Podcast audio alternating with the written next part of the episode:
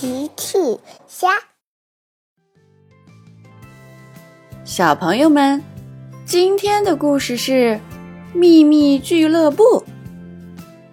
小朋友，今天的故事里，奇妈妈的秘密是什么呢？评论里告诉奇妈妈吧。小趣有一个秘密俱乐部，俱乐部的门口有一个告示。上面写着：“加入秘密俱乐部，需要交出一个自己的秘密给秘密俱乐部保管。”大奇开着小汽车过来，请问我可以加入秘密俱乐部吗？小趣问。呵呵，爸爸，你有什么秘密呢？哦，我的秘密就是。我最喜欢吃草莓蛋糕。哈哈，爸爸，你这可不算秘密，认识你的人都知道。呃，好像是的，但是不认识我的人就不知道呀，所以这还是我的秘密。好的，爸爸，呵呵，欢迎加入秘密俱乐部。鸡妈妈提着菜篮子过来，请问我可以加入秘密俱乐部吗？小趣问：“妈妈，你有什么秘密吗？”嗯，让我想想。哦，对了，我昨天忘了洗围裙了，所以今天我把围裙反过来穿，这能算我的秘密吗？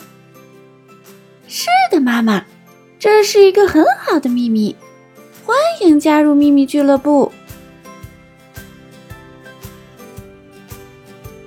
车车也过来了，恐龙，恐龙。哦，车车，你也想加入吗？那么你有什么秘密吗？恐龙，恐龙。大奇说。哦，车车，没有秘密是不能加入秘密俱乐部的哦。恐龙，恐龙。哦，车车的恐龙先生好像不见了。恐龙先生去哪儿了？嗯，车车哭了。看来恐龙先生被弄丢了。大奇和奇妈妈走了过来。我想，我们需要先帮车车找到恐龙先生。大家一起开着车出发。他们在小镇上找了好久，都没有找到恐龙先生。经过森林的时候，车车大喊：“恐龙，恐龙！”大家走进森林，可是没有恐龙先生。但是有一个恐龙蛋。小区一家把这只孤零零的蛋搬上了车，运回秘密俱乐部。大家围着恐龙蛋发愁。